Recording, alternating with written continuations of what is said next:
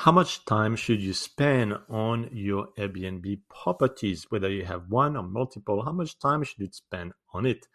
And you may think that it depends on the number of properties, and actually, it is wrong because different amount of properties needs to have a different system in place to make sure that you leverage uh, other people's time, you leverage their expertise, and you don't do everything yourself.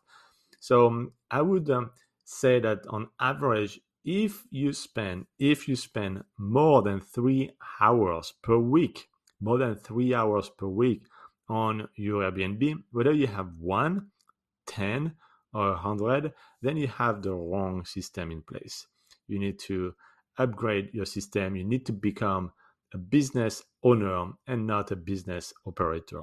And if you go on vacation for seven days and there's absolutely no way that the business can operate on its own, then it also means you don't have the good system in place that you need to delegate more. You need to have more virtual assistant. You need to have more help for the pricing, of course, for the cleaning. I hope you don't do the maintenance of the property, but if you do, you've got to outsource this as well. So three hours is your benchmark. You can count it. If it's less, you're doing well. If it's more, you need to improve.